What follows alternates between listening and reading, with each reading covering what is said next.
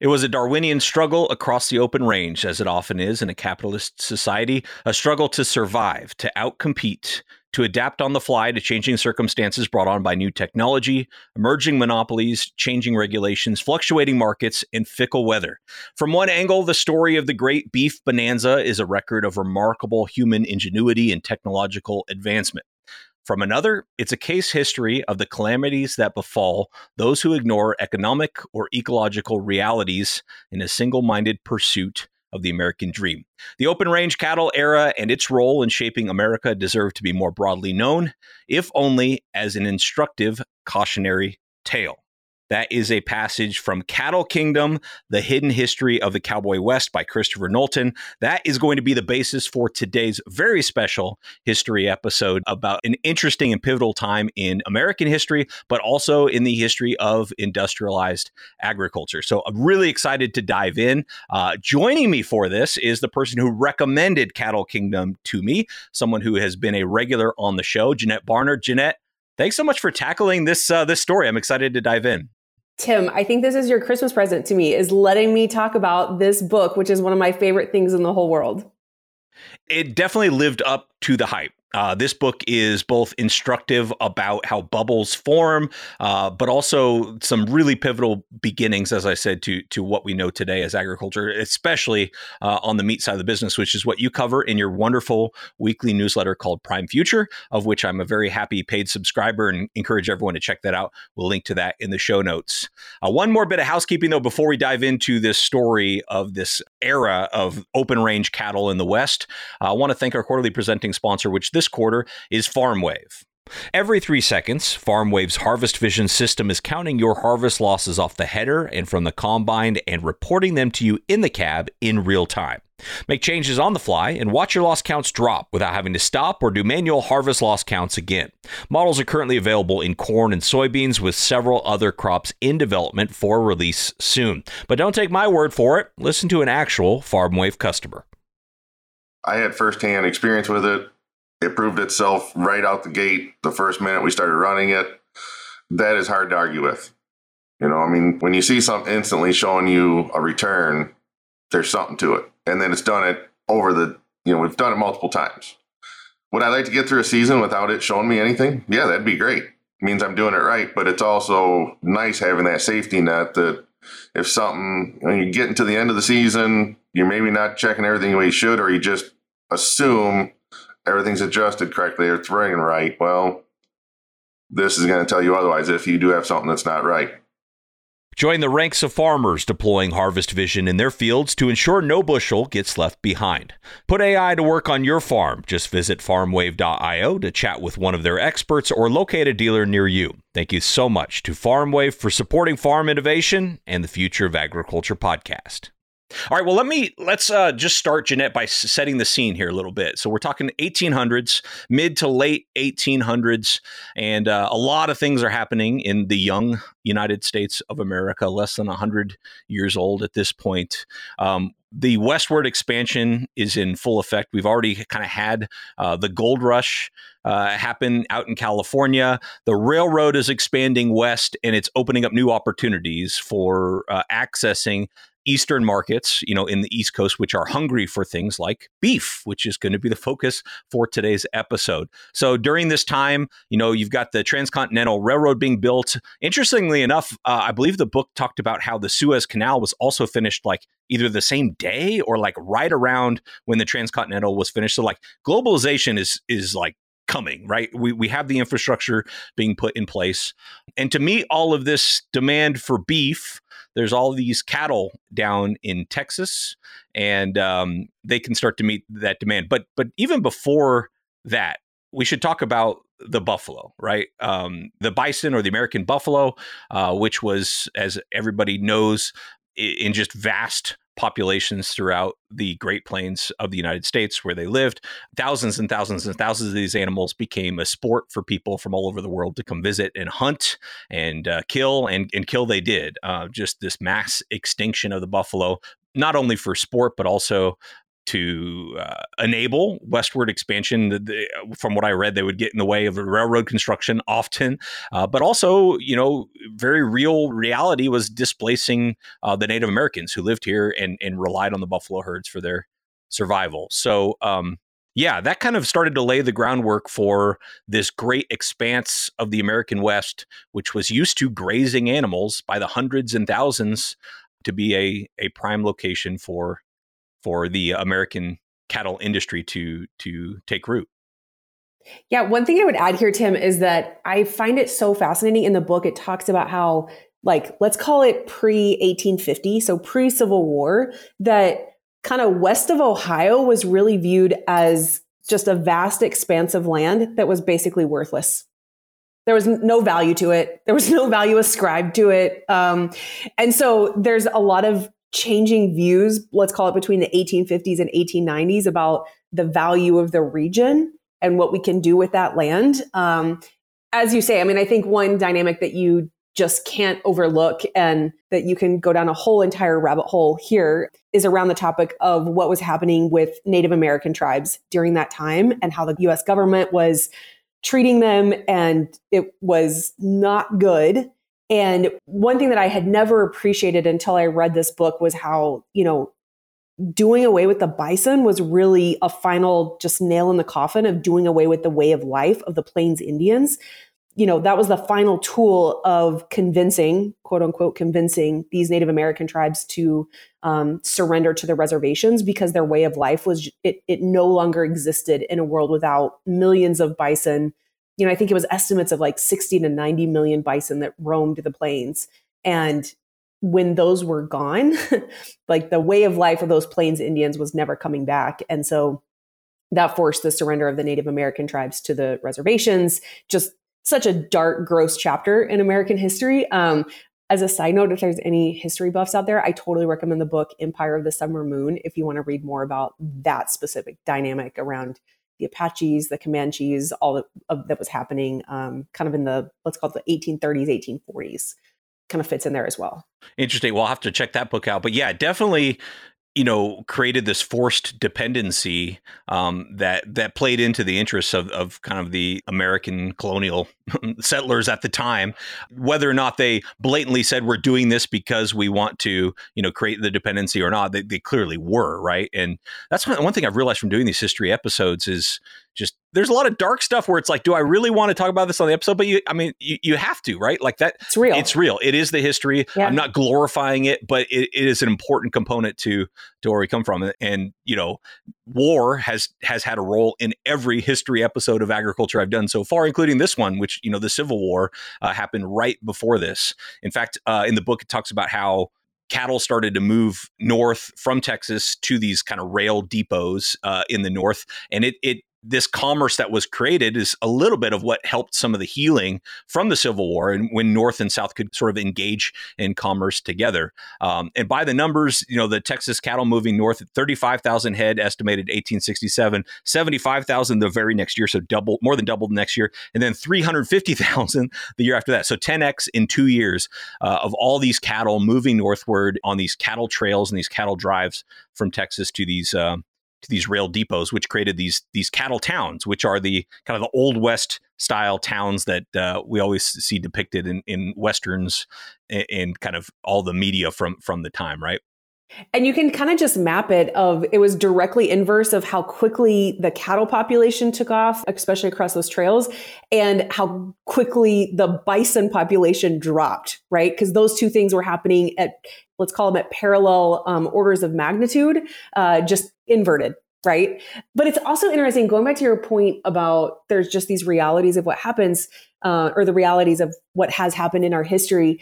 I think that that's one of my favorite things about reading history is you realize nothing happens in a vacuum, right? There was a context and there was technology innovation and there was political strife. And as you said, we're coming out of the Civil War and all of these things are happening in, in a way that creates a specific circumstance during which you know something economically happens and and understanding it in its circumstance i think is really helpful the specific context of it yeah Absolutely. One thing that is, after I read it, it was kind of intuitive, but it makes so much sense is like these cattle towns that developed sort of became these lightning rods for the market, right? The reason why we could go from, you know, uh, 35,000 1867 to 350,000 a couple years later is because we had these these marketplaces that were developed and the distribution to get it to Chicago and beyond out east. Uh, but it also created like an interesting arbitrage opportunity that astute people saw, which is like, okay, all these people are making all this money moving cattle from Texas up to these cattle towns in Kansas and elsewhere. But like a lot of that money goes for the drive themselves, like, and they lose a lot of cattle. So why can't we just raise the cattle further north, close to these rail depots, and not have to drive them so far? Uh, which really kind of sets the scene for this big boom, this big bubble that we're talking about in today's episode, uh, which happened uh, shortly after that. So they started kind of settling these more northern areas in Wyoming and Montana and the Dakotas. Wyoming and the Dakotas, I, I think those were all territories at this point. You know more about history than I, I might be wrong, but um, sort of like settling the, these areas.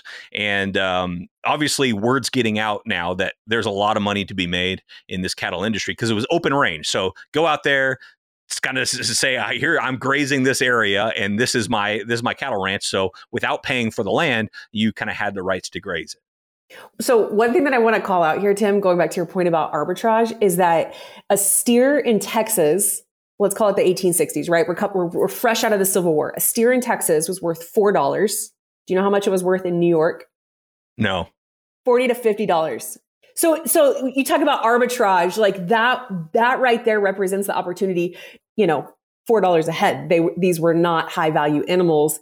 Suddenly now post Civil War, you have the northern um, part of the United States where the economy is doing well and they are craving high quality meat. And so that, that's what creates this opportunity of, all right, how do we get these animals to the Northeast where there's high value because they're consumers with spending dollars ready to eat beef? Yeah, and it, it, seems like there was very real questions though, like, could these cattle survive in this northern climate? And they, and to your point earlier, as the bi- the bison population started to dwindle to almost zero, they started to realize, wow, this this can work. I, uh, one quote from the book here is it says uh, the drought resistant blue grama grass the buffalo grass and the tussock and bunch grasses that once fed the buffalo herds could now sustain the texas cattle and the concept opened up new economic possibilities for people to kind of move northward and serve this huge demand. Uh, but but word started kind of getting out, not just to uh, people in the United States, but outside of the United States as well. And this is one of the more interesting aspects of the story to me, Janette, which is like all of the foreign interests, mostly from uh, you know from uh, Great Britain, Irish, Scottish uh, people who kind of catch on to this this big quote unquote gold rush that was happening now in, in cattle. Yeah. So it's really interesting because you you have two dynamics that I think if either of these dynamics had not been true at the same time, we wouldn't have had the cattle boom in the same way that we did, right? So the first the first dynamic that was happening is that there are all of these reports being written about how much money is being made in the US cattle business. Okay? So you've got reports of 25% annual returns, reports of 33 to 66% returns. It's it's all over the place. People are saying, you know, there's this one section of the book um, it was described as the best, most infallible investment proposition of the day. Okay, now this is a direct quote. It says, I do not hesitate to say that this is the grandest opportunity for investment that can be offered. There are no uncertain risks attached to the business to eat up profits, as the losses are almost nothing and the profits many times those afforded by other investments. All right, that should be a little bit of a red flag to you if you're listening, right? A little bit of red flag about the the perception of risk, but we will get there for sure. yep, yep. Um, one follow up comment on that is that there was another quote uh, from another report that said there is not the slightest element of uncertainty in cattle raising. So obviously, anybody that's ever uh, interacted with cattle or the business of cattle or cattle markets is laughing right now at the absurdity of that. Um, but I, I think that level of confidence around the returns that were being generated in the U.S. cattle business it really set the foundation for this the second dynamic I'm about to call out, and that was that in Europe, specifically in England, you had this situation where the value of their commodities uh, was really dropping. So they had some policy changes that were decreasing the value of the different grains that they produced. They were starting to see imports in England from other countries that was, um, you know, creating increased competition. And so, you know, the book talked about how one of the challenges was you had all of these landed gentry. So these large families that owned tons of land. Most of them did not farm it themselves. They had, you know, tenant farmers. And as the value of commodities dropped, those tenant farmers they couldn't pay the rent. So the value of their rent coming in was about halved. Um, actually, this was really exciting for me because one of my favorite shows on the face of the planet is Downton Abbey. And so the book actually references like, you know, the Crawley family in Downton Abbey. This is exactly the situation they faced where it's like, all right, are you going to have just have some offspring to marry a wealthy American family so that you can shore up the estate? Or are you going to actually change your business model and look at what you're doing? But um, one of the fallouts from that is that you had people who were needing higher returns than what they could get um, in their home country that combined with the fact that they were reading all of these reports about the certain returns coming out of the US beef industry just created a perfect storm to attract all of this international investment specifically from England, Ireland, Scotland. Yeah. And I mean as as anyone who's studied any history or geopolitics knows like this was the empire of its time, right? And so uh the this money that existed in in Britain uh, and with this aristocracy uh, that lived over there, I mean, that's what they did professionally is like had money, right? So they bought land, they had tenants, they collected rent, and all of it fell apart. I was I was just blown away. In fact, I tweeted about it as soon as I saw it because I had to about this part of the book where they start realizing like, well, hold on, we've got all this wealth, but now we have no money. And, uh, you know, it says that the British uh, tenant farmers are unable to pay the rent to their landlords, resulting in enormous financial strains on England's great landed estates, many of which were leveraged. And so not only did they buy land, but they also borrowed money to buy even more land than they could afford, despite their enormous wealth. Anyway, it says rental incomes at many estates dropped by half to two thirds between 1872 and 1890. The value of the land was halved. And as a, we're going to talk a lot about bubbles throughout today's episode, right? That's what this was. This is a huge bubble in the cattle industry in the West. And I think in order for a bubble to exist, it has to be very much a faux pas to call it a bubble at the t- at the time. And I, I kind of feel that way about farmland today. I, and I don't I don't know. I don't want to go too far down this rabbit hole, but like it feels like it's so counterintuitive to say like, oh, I think I think this ground's overpriced. Maybe you don't want to buy land at this at this price because everyone's like, if I had money, that's where I'd buy. Just more land, more land, more land. I don't know. I feel that way right now. I don't want to go too far down that rabbit hole, but I, I think that's an interesting driver of like them looking for that return you said. So when they hear 25% return in cattle how do i how do i get there? Yeah. To me the biggest indicator of some bubblishness is when people start saying prices can't go down right? When there is an assumption that it is up and up up and to the right forever and ever. Number one like the history of markets just proves that's never true you know and so whether it's farmland or anything else like if your core assumption in order to make this investment work is that prices have to increase forever and ever um, i think that becomes a little bit tenuous. And that certainly you know throughout the book throughout the different reports that were floating back from individuals from publications that were floating back to europe at that time all of the reports were prices cannot go down. There is insatiable demand there's no way to satisfy the demand that exists. Prices of beef cannot go down. And again, anybody who's ever been in this market knows that's fundamentally untrue. I mean, I don't want to dwell on this by any means, and I don't want to name names, but there is a, a $191 million situation that has recently, you know, been stopped. The SEC has put a stop to it in the U.S. cattle industry.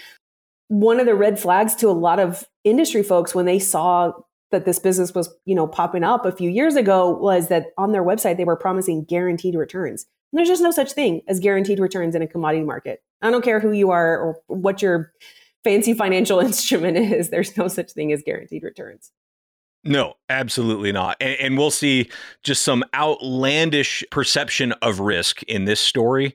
And I'd like to think like, oh wow, I could, it's easy for me to look back now and be like, how idiotic, right?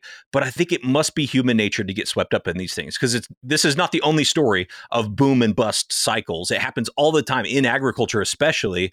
it, it is human nature to get swept up, and when you see everyone else making money, and you feel like, oh, I'm playing it too safe because everyone's leaving me in the dust, you get swept up in it. I felt it myself and I, I see it all the time. Uh, but yeah, so clearly people got swept up in it in this story, right? The British sank something like $45 million at the time, which is now like over a billion dollars into uh, cattle into into these cattle ranches, cattle operations uh, in the U.S., which is just an astronomical amount of money.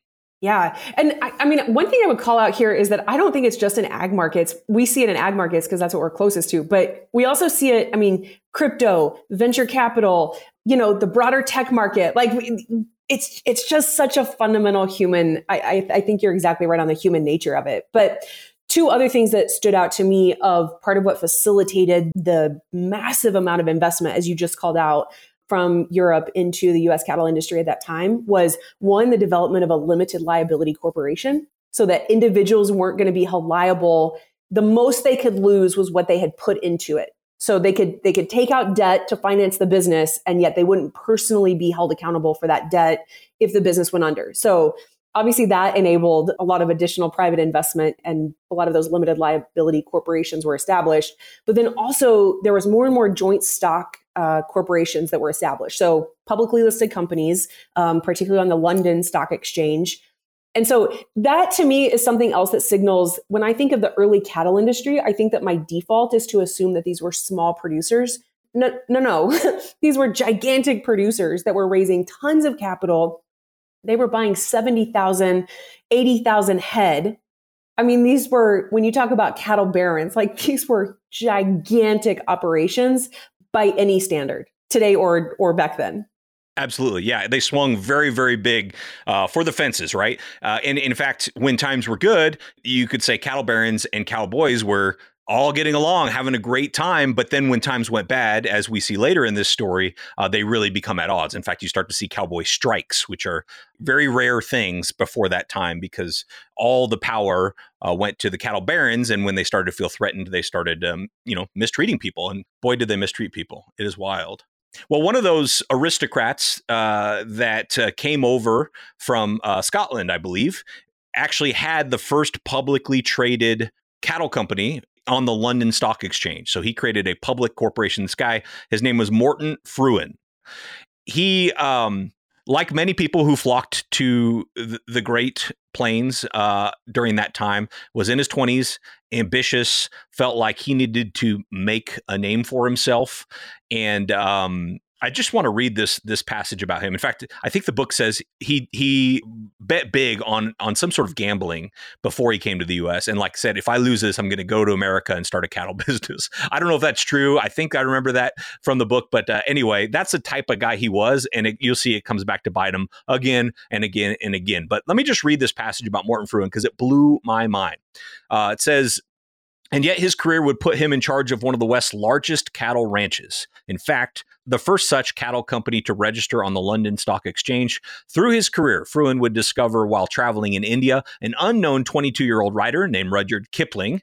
He would also come to be on a first name basis with nine successive U.S. presidents, Hayes through Wilson, and numerous heads of state around the world. To befriend famous writers, including Oscar Wilde, Stephen Crane, Henry James, and Joseph Conrad, and to know personally virtually every single peer of the realm in Britain. Uh, his final claim to fame was offering counsel to a nephew, someone named Winston Churchill, you may recognize, uh, on how to develop so- a sonorous prose style. But all that lay ahead of Moreton Frewen. So this is back when he left to uh, the U.S. All he knew for certain in the fall of 1878 was that at 25 years of age, he was about to become a cattle rancher. Uh, so to make a long story short about Frewen, because like I said, we could easily do a full episode on him. Uh, he settled in what's known as a Powder River Basin, which is in Wyoming, um, kind of close to the Bighorn Mountains. He uh, noticed that it didn't get as much snow there as the rest of the area uh, received, and so he kind of built his his empire there. In fact, one of the chapters of the book is called Frewen's Castle because he built this massive castle to accompany his massive uh, cattle operation in the area. But I, I want to kind of key in on Frewen because I think he represented the boom and bust of the time. He had high highs, like I said, one of the biggest cattle operations at the time, and low lows. I mean, he ended up losing it all. And you you can tell that the fall is coming because you can see that he sort of epitomizes this failure to understand risks. In the book, it outlines the fact that he dismissed outright as virtually impossible the threat of overgrazing in the area. He brushed aside any risk of collapsing beef prices, remarking, and this is a quote, nor is it reasonable to anticipate any fall in the price of beef. On the contrary, it is a problem of great perplexity how, at any price, the population of the United States will be supplied. Uh, he argued that beef production would need to grow at at least 25% each year just to meet the growing demand. He also dismissed the dangers uh, posed by weather in his operation.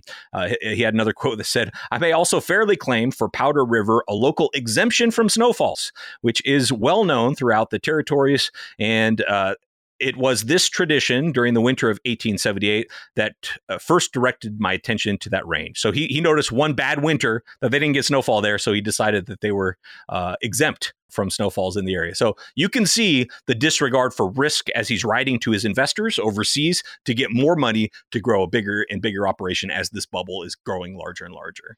I think that section where the author is describing all of Frewen's comments to his investors about this business and how great and predictable the returns were, I think that the author said that Frewen would be proved wrong on every single one of those points. Yeah, in fact, uh, in the book, he talks about his last trip to Wyoming, which is later in 1886, his final trip to Wyoming. By then, his investors had kicked him out, put someone else in charge, and everything was was collapsing. We'll talk about what burst this bubble here in a little bit. But he wrote to his wife this. He says, "Well, whatever happens, if we do pull our company out of its troubles, the rest are all broke, the gang of them. No one in Cheyenne has got a bob left. I never saw such a depressed place." And then he added a, a postscript to it. He says, "I dread the coming winter." If it is a severe one, half the cattle in Wyoming will die for sure. And the author says well, that's the one thing he was right about is something called the big die up that we'll talk about when we talk about what bursted the bubble. That that winter did come and that exact thing did happen. But pretty much on every other account, the guy was wrong, and uh, he paid for it. Uh, he he went from flying high you know, born into wealth, having this big cattle operation, losing it in the bubble, trying to regain himself in various ways. And ultimately, uh, you read in the book that he starts to rob his children's trust just to maintain his lifestyle until he, he finally passes away. So it is a sad story, but this whole thing is, in some ways, the human element of it is is extremely sad as well. But I think I think we should mention here that you know at the height of this bubble, it wasn't just Frewen who was kind of ignoring these risks. In fact, I thought this was interesting. If you've ever been to Cheyenne, Wyoming, you'll find this surprising, I would bet. But Cheyenne became the hub of this Western cattle industry, uh, mostly due to its geography and access to the rail, which could go, you know, straight shot to Chicago. Uh, but by 1880, it would claim 3,000 residents. So it was already, it had already gone from like a cattle depot to a city of, of good size by now. And of those 3,000 residents, eight millionaires in 1880. I mean, I don't know what a million dollars is today in 1880 terms, but like eight millionaires of 3,000 people. So, uh, by some estimates, it was considered like the highest per capita income of any city in the world, Cheyenne, Wyoming, at the height of this uh, height of this bubble. Just, just mind-boggling to me. So now we're reaching the height of this bubble, right? So you've got Moreton Frewen in the Powder River Basin writing his investors saying, everything's great. We can't possibly lose. You've got uh, people like the Colorado Livestock Record, which summarized the growing fever of this optimism by saying cattle is one of those investments man cannot pay too much for, since if left alone, they will multiply, replenish, and grow out of a bad bargain. You mentioned earlier kind of some of the other just like hype that people were putting on this. Now that we can look back, we could say, all right, well, this is this is certainly headed for a fall. But before we get to the bubble bursting and it all falling apart, I think it's important to acknowledge that there are some really, really positive and long lasting implications of these events. You know, the hype brought money, it also brought opportunity, it brought innovation, uh, it brought new infrastructure, and really we still rely on some of the infrastructure that was put in place as a result uh, of this boom. So uh, maybe, Janette, you want to talk about kind of some of that stuff that came from this time? Okay, so the interesting thing is that to me, this book um, not only reads like a how to think about markets book and about bubbles, um, but it also reads as a how to think about innovation because to me, there's really two layers of innovation that are happening here. You have all of the macro innovation that's happening that is setting up the context, such as the railroad, the telegraph lines, um, the Suez Canal, all, all of those macro things that are going to create unlocked value for a lot of different industries. And then you have the industry specific innovations that happen. So one of them that I think is really interesting is actually the concept of the railroad depots themselves. Because when the open range uh, era kind of starts, originally, they were actually trailing cattle all the way from Texas up to Kansas City, St. Louis, or Chicago, where then they were putting live cattle on rail uh, to be shipped back east where it was slaughtered and then obviously sold to consumers right there in those northeastern uh, population centers. The railroad depots, that was really an idea that um, one cattle industry participant had where he said, okay, time out. What if we could get the railroads to extend these lines down to these cow towns that we're going to create? And we can, if we just get the cattle there, then they can be railed to Chicago or St. Louis or Kansas City and then be railed on from there. So that in and of itself was an innovation to unlock, um, you know, basically trying to limit the risk because the longer you have to trail cattle, just the more risk there is in the system. So that was one kind of minor innovation that obviously didn't end up lasting. That certainly wasn't a long lasting innovation. But along those same lines of just transportation innovation was a huge one that you could, I, I think you could make an argument that it was one of the biggest impacts, highest impacting innovations on American agriculture, and that's refrigerated rail cars. So one of those uh, huge innovations was by Gustavus Swift, who uh, meat industry listeners would recognize the name Swift, and um, it is the packing plant Swift. That's the guy. He came up with the idea of refrigerated rail cars, and he said, "Time out. Why are we shipping live cattle who have to be fed and watered? They shrink, and we want to be, you know, we want to be paid on um, on total pounds." And you're shipping a lot of uh, pieces of the animal that are not going to end up on the consumer's plate. And so, isn't the more efficient way to do this to slaughter the animals closer to the point of origin? And then, if we can ship carcasses, right, that's going to be the best way to do this. So, Swift comes up with this concept of a refrigerated rail car and you know he's all excited about it this is going to change the industry he starts shopping it to all of the large railroad companies and this is my favorite the railroad companies basically say take a hike the reason for that is because they already were shipping live cattle and it was one of their most profitable business lines so they didn't want to cannibalize their own live cattle business by shipping meat instead with these refrigerated rail cars. So Swift goes and he finds a small railroad company that doesn't ship live cattle and convinces them to start using these refrigerated rail cars. To me, this is such a great example of the innovator's dilemma, right? Because the big established companies, they couldn't jeopardize the majority of their business um, with this upstart thing that that that might be something that becomes a thing or it might just you know be a nuisance on their bigger business. Whereas the smaller railroad company that didn't have an existing live cattle shipping business um, they were more than willing to jump in. And obviously they proved to the world that this was a great way to do it. And eventually that put pressure on the large railroad companies and eventually everyone adopted the rail cars the reason this is such a big deal is because when you think about transportation technologies and transportation innovations as unlocking resources and changing, you know, if you think about live cattle, we have feed, we have meat.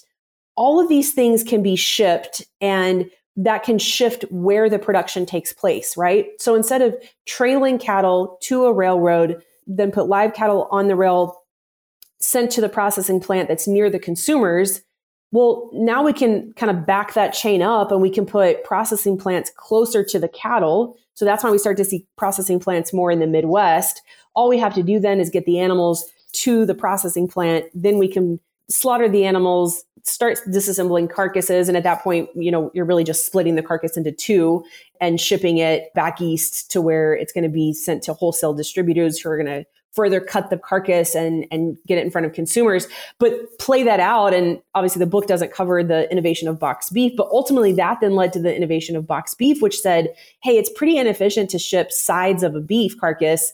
Let's go ahead and further disassemble the carcass at the point of slaughter and then we can be even more efficient in our transportation. And so to me it's really interesting as you think about all of those um, transportation unlocks and and how that changed the geography of the, of the agriculture economy one other huge innovation that ultimately led started to lead to the downfall of the industry was the innovation of barbed wire. So uh, regular wire didn't do that good of a job of keeping animals in pretty predictably.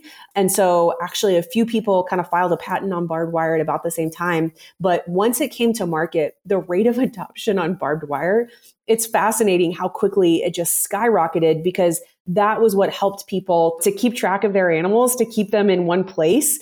The book talks about how the use of barbed wire lowered cost of production because now the animals are all in one place. So we don't need to do a roundup twice a year because we know where the animals are. So we can have fewer cowboys on staff, for one thing. We're going to have less predation. So that's another piece. Um, and there were just all of these different layers to it. And obviously, barbed wire has been used for a very long time, but again, kind of linking that to current day, then think about the evolution from barbed wire to then we got, you know, electric fencing and now we have producers using virtual fencing. Can you imagine you know in the 1860s 1870s 1880s thinking about putting a device on animals to determine uh, where they're going to graze for the day or the week or the month? It's just fascinating to see those the outlines of later innovation and some of those early innovations it's mind blowing. And actually, what you just said right there, I mean, all that stuff on innovation, but especially the innovator's dilemma, like that was worth the price of admission right there. That is like such a crucial part of this episode. I, I you laid it out perfectly.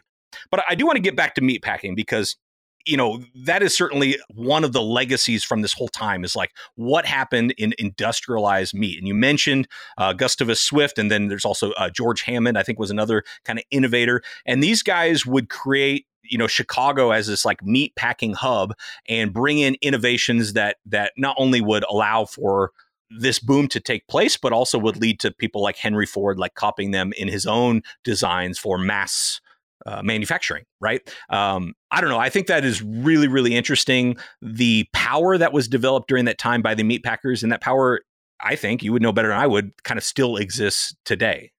Yeah, I mean, what's interesting is that if you think about what they did, um, if a business is just an organization of the organizing of resources of capital of human capital of you know natural resources they organize them in a way that was more efficient than anything that had been seen before at a scale that was different than anything that had been seen before. And so these businesses just grew so quickly. I think the book says that in the, by the late 1880s, meatpacking represented like 20% of GDP in the United States, which is mind boggling.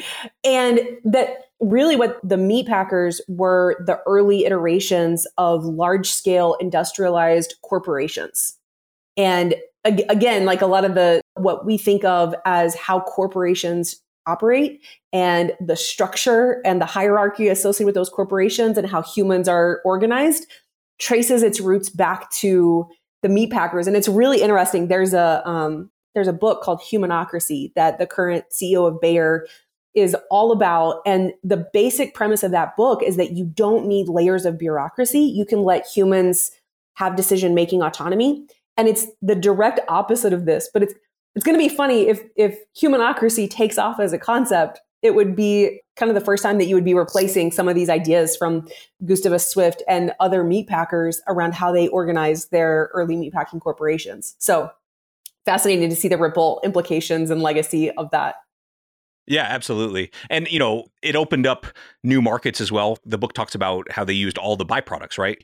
You know, the leather, the trimmings, the offal, you know, all of these different parts. And they created a moat for themselves because they were the only one with the size and scale enough to actually like create these types of markets. But it also created this huge power dynamic that we're going to see. All of this has sort of been fueling the boom and is exactly the things that are going to lead to the bust right? And to be fair the interesting point about what you just said around the scale that the packers have that gives them access to those let's call them secondary markets that are not you know the primary value of the carcass of the the high value meats, especially what they call the middle meats, right? The highest value cuts. That's still the advantage that large packers have over small packers. That's still the reason that, you know, it's really hard for small packers to compete in the industry today is because they just don't have the scale. And the implications, the so what of that is they don't have the scale, so they can't access those secondary markets because packers will tell you that a lot of a lot of times historically the difference between making money and losing money was the value of what they call the drop, which includes the offal and a lot of those, you know, it's it's a lot of those secondary type products. If you don't have the scale to be able to aggregate those secondary products and sell them in a market to get as much value of the carcass as you possibly can, it's it's not even that you can't compete with the big guys, it's that you can't stay in business. So that dynamic is very real. It is absolutely, and it, it, very much happened, you know, as part of what led to this bubble bursting. Okay, so you've got this power dynamic. You've got all these people who are aristocracy, used to pushing people around. Now they're at the mercy of these meat packers, right? These are not aristocrats. These are people in Chicago that have built real moats around this industry. Uh, in addition to that, you've got the railroads, also big business, that are expanding into Texas and saying, "Well, hold on, we might not need." To raise cattle in uh, Wyoming and Montana, ship it to Chicago. We can raise cattle in Texas, and maybe we even have a processor down there, which is what ended up happening. Maybe we even ship the beef on refrigerated rail cars instead of live cattle, like you talked about too. Like that's where the innovation was pushing things. On top of that, in 1885, uh, President Grover Cleveland orders the removal of grazing from Cheyenne and Arapaho reservations, probably long overdue to try to make good on some promises uh, made to the Native American people. And uh, that squeezed these cattle barons even more, right? They were pushed out of that area. There was already overcrowding in other areas. You've got these uh, barbed wire fences starting to go up. And so you've got this overcrowding. Uh, you start to have more and more cattle rustling as economic times got harder. You've got uh, wolves that uh, you know, started to dwindle as a result of the bison dwindling, but now have come back because there's more animals to eat again. Uh, you've got wolves starting to pick off a lot of cattle. And then, of course, you've got poor management practices and horrible perception of risk by a lot of these people who maybe didn't have the ability to run massive cattle operations uh, in in their previous careers. And then you've got Texas fever, which eventually did get taken care of, but putting pressure on these cattle operations as well. So there's a lot of dynamics on the supply side causing major turmoil. But as long as prices kept going up, they would be fine, right? uh, but unfortunately, that uh, prices didn't continue to go up, you know, due to uh, eventually supply caught up with demand, oversupply started taking over, and then you, this power dynamic with the Packers, they could throw their weight around, and you know, it started to really put these people uh, out of business. Um, I already mentioned kind of what Frewen said when he returned to Wyoming and saw that everybody was kind of going broke in Cheyenne, that town of millionaires that uh, was once once booming, and um, this is when he writes that that famous uh, the line the one time he was right, right? I dread the winter. I dread the coming winter. If it's a severe one, half the cattle in Wyoming will die for sure. That's exactly what happened in the winter of 1886 to 1887. They call it the Big Die Up. Uh, and this is straight from the book, so I'll quote it. When the number of dead animals was finally tallied in the late spring of 1887, the losses incurred in the big die up totaled nearly a million head of cattle, 50 to 80% of the various herds across the northernmost ranges. The greatest loss of animal life in pastoral history. For animal carnage, only one even could possibly compete. It occurred just 20 years earlier across the same landscape at the outset of the Great Cattle Era, the extermination of the American buffalo, or it's more accurately called the bison. So, uh, you know, we have two mass exterminations of livestock in a 20 year period uh, the, the buffalo and then the cattle up in this range. One of the ranchers, James A. Jackson, wrote Times hard, money short, lost 50%, no calves, cattle credit played out. Um, and that kind of marks one of the big uh, reasons that this whole thing kind of came to a head. Now, it wasn't just the big die up, it was all those factors that we've been talking about this entire time that led up to it, both what caused the exuberance and what squeezed them out of the business. But uh, that kind of burst burst the bubble. At least it was the final the final straw. Yeah, one thing that I think is interesting is that so yes, you definitely had meat packers that had leverage, right? They they had the distribution, they had the highest value add, like they had the leverage. Um, they were the bottleneck in the in the industry, so that gave them the leverage. However, there was also the fact that there was just more and more producers coming into cattle production, and so there was a lot of cattle, and so I think this is where you start to see, okay, the early outlines of the cattle cycle that we still see today, right? Where it's basically a 10 year cycle and you can go through periods of time where, you know, there's an oversupply of cattle. And so the packers have all of the leverage and cattle prices are low and cattle producers hate it. And then that flips. And right now we're kind of in between those flips, but we're largely in one of the situations where, you know, cattle supply is tight. For the most part, cattle producers have the leverage.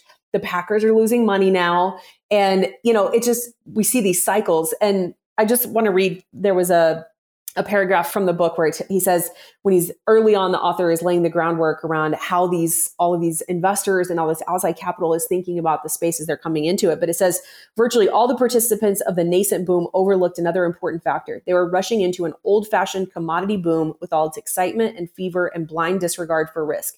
What made entry into the business so easy was precisely what would account for its rapid overexpansion. Too many participants too much unseasoned managers making rookie mistakes, and too much money chasing rapidly diminishing returns. And so that's what we saw, right? So then prices collapse as prices do. And then uh, uh, uh, one last character that we need to mention because he's so famous and it's such an interesting legacy from this time um, is uh, Theodore Roosevelt. And so there's been so much done about Theodore Roosevelt. We don't need to go into detail about him, but uh, I, I, would highly encourage you to, to read up on him because amazing president, amazing figure in American history. Uh, but at 25 years old, he was a New York uh, state assemblyman and a rising leader in the Republican Party. He became disenchanted with the direction his party was taking. I'm not sure if how many of you Republicans can relate to that, but um, also he experienced a, a, great deal of tragedy in his young adult life. At 19, uh, he lost his father, who he was very close with, and then I think like six years later, on the same day, uh, his wife died and his mother died. And so the guy was just uh, heartbroken, disenchanted with with politics. He was Harvard educated, smart, ambitious guy, but just like down and out to the world. And uh, that combined with his asthma, he decided to head out west to the Dakota Territory um, to uh, reconnect with some contacts he had from Harvard that were in the cattle industry and started cattle ranching in his own business as well. So there's a lot we can cover about Roosevelt that we won't, but I do want to cite the fact that you know this time cattle ranching he wrote a great deal about it cattle ranching and hunting. It not only revived him as a person and reignited his interest in in politics uh, but it also stuck with him in his policies uh, primarily in conservation. He became you know one of america's greatest conservationists, uh, if not the first sort of like prominent conservationist in American history. Uh, definitely one of the greatest. And I'll just read one passage about him. We can kind of close this thing out. But um, it says the value inherited from his father's generation, Theodore Roosevelt's own childhood hobbies of bird watching and collecting animal specimens, and his experience in politics would in concert produce the perfect nature crusader. And once Roosevelt found himself in the White House, he accelerated the work of the Boone and Crockett Club, doubling the number of national parks from five to 10. He would create 18 national monuments and conserve an astonishing 230 million acres of American soil as wilderness preserves and protected areas. He also goes on to be an antitrust advocate, if that's right, uh, basically breaking up these trusts from from railroads to sugar to steel, uh, which also has a, a very lasting impact on how American history played out partially as a result of his experience in the cattle industry, which I think is amazing. All right, we've already gone too long, Janette, but let's get to takeaways and wrap this thing up. Um, you know, as you think about this for the the future of agriculture audience that listens, you know, what are your big takeaways uh, as a result of this story? Yeah. So, I, I mean, I'll, I'll, group them into a couple. So, one is just, I mean, history doesn't repeat itself, but it rhymes. I think that's how the quote goes. And it's so true. I mean, you just, especially you know, I kind of live more in the ag tech world right now, and you just see a lot of similarities between, you know, venture capital and uh, what's happened in the last few years with some of the boom and bust uh, dynamics that are happening in the cattle industry. One thing that I, a side note that I thought was really interesting was that in the book it talked about how when Frewen structured his his company, he didn't read the fine print close enough, and what he didn't realize was that he, as the as the founder, did not have preferred shares. And I'm going to tell you, there's a lot of people in Silicon Valley that have learned the difference in preferred shares and common shares and what that means when it comes to an exit event and uh, the preference given to investors who hold preferred shares versus common shares. Total side note, but uh, again, just just kind of a, an interesting parallel there. So um, I think, yeah, that, this, this idea that history doesn't repeat itself, but it definitely rhymes. You just see a lot of the outlines of the current industry as you read about these early days. You know, small versus large producers, producer versus packer everyone versus the market. The takeaway from that for me is that a lot of these issues are not new. They are not going to be solved tomorrow. A lot of these issues just don't merit the time and energy to litigate them. That time and energy should be, uh, you know, put towards trying to innovate and create opportunity and chase opportunity where it exists. Um, I think I think that's the better path. I think another another takeaway for me is just this idea that markets will humble you. and and you have to remember that um, you have to approach them humbly and smartly. And you know there's no such thing as a guaranteed thing in a in a commodity market. And i think this is where you know obviously different individuals have different risk appetites but i think there's a reason that we're seeing more and more sophistication around risk management as the industry has matured. And it's because of this fundamental challenge in navigating commodity markets and the boom and bust nature of commodity markets yeah, one thing that stands out to me is just the old. Uh, I think it's a quote that's often attributed to either Warren Buffett or Charlie Munger, which is, you know, be fearful when others are greedy and be greedy when others are fearful. Right? Uh, it's like you know when everyone else seems to be making money hand over fist. It it doesn't mean you don't participate in in an industry that's you know going gangbusters. That's great. There's a lot of opportunity, but you also need to be fearful in terms of like understanding what risks uh, are, are out there. And I, I, have thought a lot about risk lately. Um, that's really kind of been my word of the year. If I had, if I had to choose one is just like what it means to perceive risk and where do people go wrong in their thinking when it comes to uh, looking at risk. Cause it's not an exact science. I think it's a fa- endlessly fascinating topic that I want to continue to explore. The other one for me is, um, you know, on the last history episode with uh, Cyrus McCormick, I talked about how innovation so often comes from very, very dark times. And what I, what I I failed to mention there, and it is a lesson from this, is that innovation also comes from times of just like crazy exuberance as well, right? When there's so much money uh, at play, like that could be a great time for innovation as well, which is um, again, like we're, we're so quick to point the finger when things go wrong, but I think it's important to realize that either from great constraints uh, or from great abundance, we can find we can find you know new and innovative ways of doing things. So the there's also a, a I think it's Charlie Munger, maybe it's Warren Buffett, but I think it's Charlie Munger quote about when the tide goes out, you realize who's swimming naked. I think that's another idea that applies here as well, right? When prices are high, high prices cover a lot of management sins, right? But it's when prices drop that you see where the mismanagement is, where the lack of precision, where the lack of oversight, you know, where all of the cracks in the systems are. And I think that that's definitely another idea here and one other thing that that strikes me is that sometimes you you can be the the most sophisticated risk manager out there and yet sometimes there is just an element of luck when you're dealing with commodity markets. There was one story in the book about there was a guy that spent the winter of 1886 1887 raising his capital so that he could get into the cattle business unbeknownst to him you know, half the cattle in the United States are dying and all of these businesses are going under. So he comes to the US, he's got fresh capital to deploy. He's buying cattle for pennies on the dollar, which obviously sets him up for a very successful, um, long lasting career in the cattle industry. And that is not something that he could have timed with his best intent, right? Unless you had a crystal ball, you couldn't have timed it that well. So there is also sometimes an element of luck as you think about commodity markets as well.